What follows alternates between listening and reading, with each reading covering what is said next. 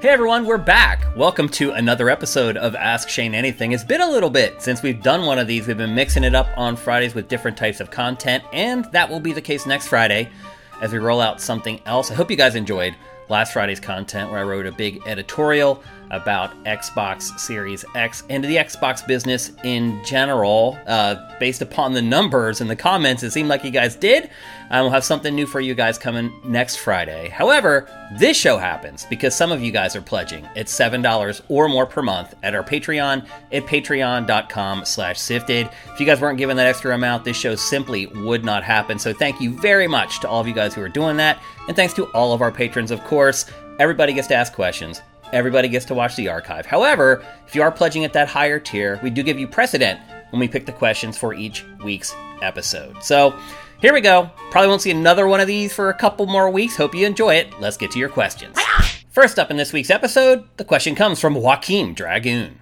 I recently read that somehow we are halfway through the life cycle of PlayStation 5 and Xbox Series X. Do you think the cycle should be expanded due to how long it takes to make and release games these days? Do you think 10 years is enough? So I guess the first thing I would say is that even though PlayStation officially said that PlayStation 5 is in the latter half of its life cycle, that doesn't really mean that this generation is in the last half of the cycle. Now, I'll say this it's possible that at year 7 or year 8, the PlayStation 6 is released, but that doesn't mean that this generation ends. I mean, don't forget, there are still games being released right now for PlayStation 4, and PlayStation 5 is like three and a half years old. So generally, these last couple console cycles have been around 10 years, and which is kind of a figure that you uh, that you quoted there.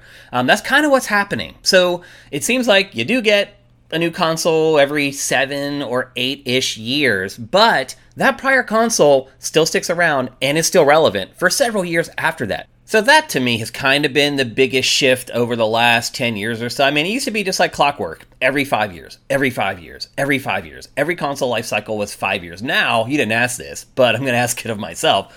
Do I wish we could go back to that where you had this new level of excitement, this renewal every five years?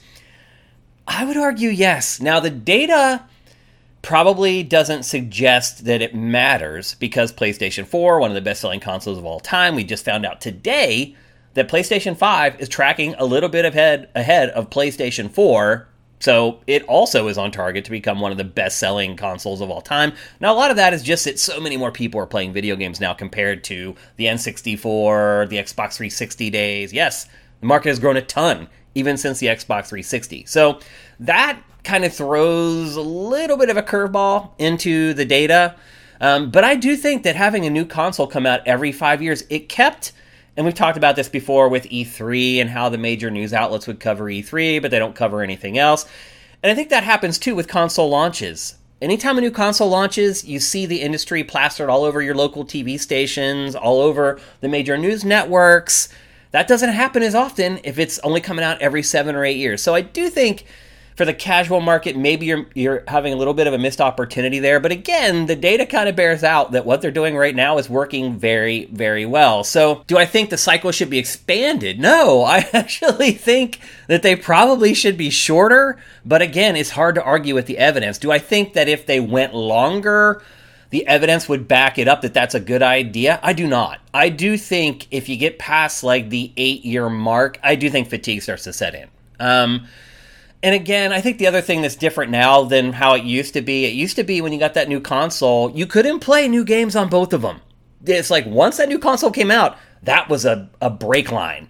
And all the games that were released after that only worked for that new console. It doesn't really work that way anymore. Again, as I said earlier, we're still getting PS4 games three and a half years into the PlayStation 5. So Everything's different now from how it used to be. I think generally it's for the better. However, I do think shorter console life cycles probably would make the industry grow even faster. Okay, next we have a question from Bachby.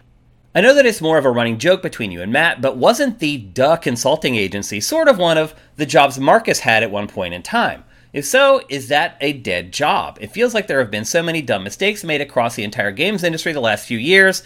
Are publishers not hiring impartial outsiders anymore to point out any potential blind spots? Are the publishers just living in bubbles? This is a great question, Bachby. Now, I'm.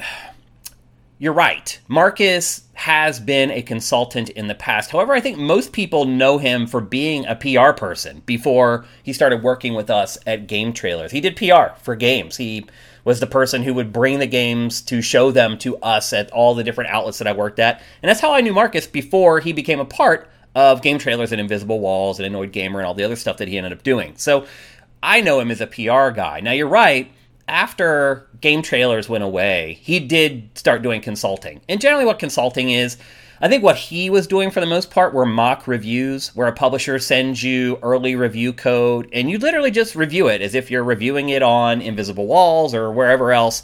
Although usually you write it, they're not video reviews.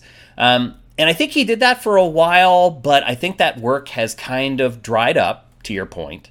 Um, another thing I would say too is that a lot of my former colleagues, guys who were journalists back when I was working at GameSpot and all the other places that I worked at, a lot of those guys have left the games journalism industry. Probably a good idea and are now working as consultants. However, a lot of them started working at a company called Hit Detection. And for a while there, they were a thing. Like if you go to Pachter's Party, you'd hear people talking about Hit Detection, this consulting agency that basically just did mock reviews and put together reports on games that they played early to try to help shape the development of the game as it finishes and maybe help them with marketing and things like that. It seemed like a big thing. However, it's like gone now. Um, I don't even know if it's still in business, honestly. I've actually kind of looked a couple times over the last year or so, and it doesn't appear that it is. Or, at the very least, only the founder is left there. So, I don't have any empirical evidence. Anecdotally, it does appear to me that a lot of the consulting stuff is starting to dry up. And I think a big part of that is that there just aren't that many games released anymore. That's the problem. If you ran a consulting agency back in the PlayStation 2, GameCube, Xbox era, you wouldn't even be able to keep up with all the game releases. Now, granted, games were also a lot shorter then, um, so the projects wouldn't be as daunting for a consulting agency. So um, back then, that was the boon for consultants. And now it's like, how do you, if you're paid per project, how do you earn a good living if you're competing with other consultants for that pro- those projects and there just aren't very many of them anymore? It's a it's a tough gig. So I do not know 100% if Marcus is no longer consulting. He might be.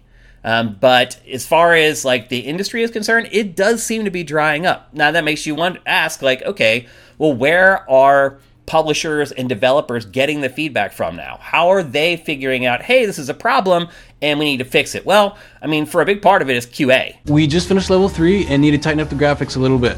QA people are smarter now than they used to be because everybody's smarter now about games. Um, it used to be very niche. People like me were one in a billion at one point. That's not the case anymore. There are tons of people that know a lot about games. It's the information age. It's so easy to gain access to information about games. It used to be much more difficult. You used to have to work for it. Now it's just handed to you on a platter. So there are, I would argue, the QA people working at these developers and publishers are a lot better now than they used to be and are probably doing a much better job on shaping games and making them more palatable to a bigger audience. But to your point, they're still missing stuff. Stuff is still way too much stuff is still falling through the cracks. Is it a dead job? I don't think it's dead. I think it's dying. Um, it's definitely not as prevalent as it used to be. I definitely do not hear my former colleagues talking about consulting gigs as much as they used to. So it does appear to be something that's on its way out. And again, I think it's just a function of the lack of output from the games industry in general. Um, are publishers not hiring impartial outsiders anymore? It doesn't seem like it. But again, are QA testers impartial? Probably. I mean, they may have it in the back of their mind, like, I don't want to be too critical because they may fire me, maybe. If the developers are like, this guy just hates everything we do. I could maybe understand a little bit of that, but I think in general, they're just getting better and they understand games better and they're more valuable to the development teams than they used to be versus working with somebody like me who could come in and say, "Hey, I've been reviewing games for 30 years, like, and this is wrong, and this is," and Matt too. We both can do this. Um, so anyway, um, are the publishers just living in bubbles? No, I, I, don't think it's that they're living in bubbles. I think they're looking for ways to cut costs, as we know is going on in the industry right now. Um, and I think that they believe in their QA teams, and I think they think that their QA teams do a good enough job, um, kind of bug testing their games and giving them input on making them better. So I think there's several things at work that are making that industry slowly disappear. Next up, we have a question from someone who has a question in most Ask Shane episodes, and that, of course, is Kevin. You've tried a lot of different things with Game Face through the years. Is there anything you tried with the show before that you wish you could bring back? Oh, there's plenty of things. Um, the biggest thing I think is guests. Um, when we started Game Face, we had a guest on every week, and that was a lot to wrangle. Um, and it just got to the point where, as a, a, single person trying to produce a show like Game Face, the back and forth, the trying to wrangle, the the logistics of getting them onto the show, getting them on Skype or on Zoom before the show even starts, and them having to sit there and wait until we bring them into the show before they can talk because we didn't have enough employees. I mean, most of most any issues that we have or things that I would like to change, they always go back to money. It's always money. And you say, how does that have to do with money? Well, having somebody there to handle that behind the scenes. Because, for example, once the show starts, I can't do anything. I'm hosting the show. I can't get on Skype and be like, okay, you're coming in in five minutes. We got you ready. We got you. We have to do all that before the show starts. So I would bring in guests. I would also bring back like live kind of gameplay stuff where we actually kind of demo the games for you. That is something that we could do now um, but I'll be honest with you, it seemed like a lot of you guys didn't enjoy it that much, and I think you're wrong. I think it made the show better to show you the games live, but I will agree that it sometimes the transitions were a little awkward going from just talking about it to showing the game. Um, as someone who worked in the industry a long time and has worked with PR, basically what I was doing is just what the PR people would do when they brought the games to us and showed us the game. So I think there's value in that. And then, of course, last, it's just a location. Um, I love Matt to death, man. It's so awesome that he's given us a place uh, or a room in his house to do the show. But not not having your own space, one, I have to drive a lot longer to get to do the show. Um, it's if I want to like make changes to the set, I have to set it up before. And again, like, uh, thank you, Matt, for everything you're doing for Game Face, for giving us a room to do the show. I appreciate it so much. And I was pointing out the show could be better if we had our own studio and our own location because I could be in there doing stuff. Now I have to make sure Matt's available. He's okay with me coming over there and the timing and everything works out there's just a bunch of stuff that happens behind the scenes related to having your own location and your own studio that makes doing a show makes the show better and it makes it easier for me just being selfish a little bit so those are the things i would bring back for game face if i could all right, that's going to do it for this week's episode of Ask Shane Anything. I realize it's a little shorter than normal, but as you guys know, I am dealing with some insane crap behind the scenes here. It has not ended, it has not let up.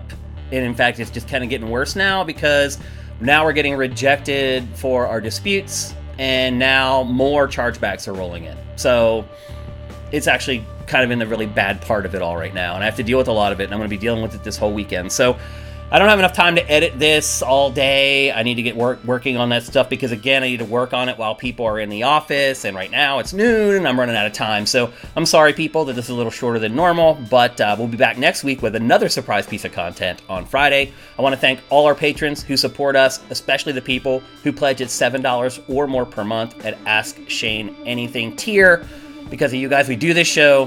Because of you guys, the show is great. Because it also works out that most of the people who are pledging at that tier are asking a lot of the better questions for the show. One thing I should mention please don't forget about us. Don't forget about this show. We still need your questions. It's been like two or three weeks since we've done an episode of this, and we had just enough questions to do this episode. So please head over there. There's a link in the header at sifted.net. And again, we're not doing the show as often anymore, but we still need questions. So if you guys could please click the link in the header, go to our forums, ask me a couple questions. When we come back to do the show again in a couple weeks, we should have another awesome episode. Have yourself a great weekend. We'll see you on Game Face on Tuesday.